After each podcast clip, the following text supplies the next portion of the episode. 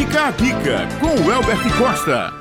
Salve, salve galera, bom dia a todos. Mais uma vez eu aqui, W Costa, na Rádio Tabajara, com a coluna Fica a Dica. Muito, muito, muito obrigado pela audiência. E hoje eu trago para vocês aí grandes dicas, né? Pontos a serem observados para você que está buscando sucesso profissional ou sucesso nos concursos. Eu separei hoje no Fica a Dica 10 pontos importantíssimos que vão fazer toda a diferença nessa busca pelo sucesso profissional profissional, na carreira, ou você que está buscando um emprego, ou você que está buscando aí uma vaga no serviço público através dos concursos. Gente, é muito importante você observar, você que está ouvindo aí, você que está em casa ou você que está no carro, preste atenção nesses 10 pontos, porque eles podem ser primordiais, podem ser aí pontos importantíssimos na mudança da sua história profissional ou de concurseiro, beleza? Primeiro ponto é você ter autoconhecimento. O que é o autoconhecimento aí e como é que a gente pode entender esse primeiro ponto, essa primeira dica? É você entender quais são os seus pontos fortes, mas também saber quais são são os seus pontos fracos. Com seus pontos fortes, você vai se destacar. Nos seus pontos fracos, você vai buscar melhorar para você ter um equilíbrio, para você ter um nivelamento aí de conhecimento, seja você um profissional, um que está buscando um emprego, ou você que está estudando. Então, conheça os seus pontos fortes e também saiba identificar os seus pontos fracos. Primeiro ponto, número um, autoconhecimento. E assim você vai tirar partido das suas qualidades e ter uma visão clara do que você precisa desenvolver ao longo da sua carreira ou ao longo do dos seus estudos. Segundo ponto, tenha objetivos profissionais ou para concurso. O que é isso? Você tem que saber aonde você quer chegar. É você ter um, um trajeto, um caminho.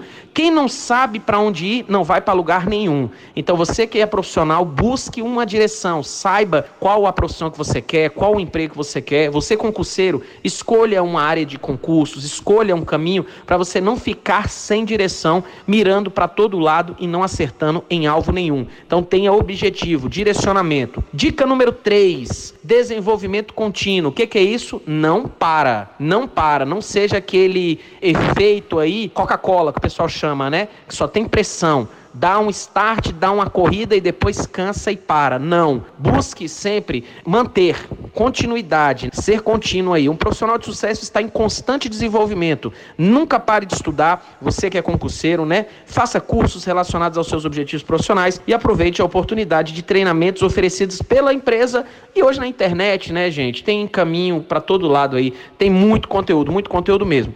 Número 4, seja comprometido. Se comprometa com o que você vai fazer. Seja nos estudos ou no profissional. Número 5, seja uma pessoa colaborativa. Use, utilize das ajudas mútuas, pessoas que estão à sua volta, muita gente aí que pode te ajudar. Não seja egoísta. O profissional ou o estudante que é egoísta, que é egocêntrico, que acha que sozinho ele vai longe, muito pelo contrário, ele sozinho ele pode ter um start, mas para se manter aí, ele precisa da ajuda, né? A união te faz ir mais longe. Resiliência número 6. O que é ser resiliente? Serve para os dois, profissional e concurseiro. Resiliência é aquela pessoa que não para nos obstáculos que surgem. Resiliência é a capacidade de superar obstáculos, resistir à pressão e lidar com momentos de estresse, sem se desequilibrar emocionalmente ou desanimar. Confiança número 7. Seja confiante. Acredite em você mais do que qualquer pessoa, porque se você não acredita em você, imagina quem irá acreditar. Número 8. Tenha persistência.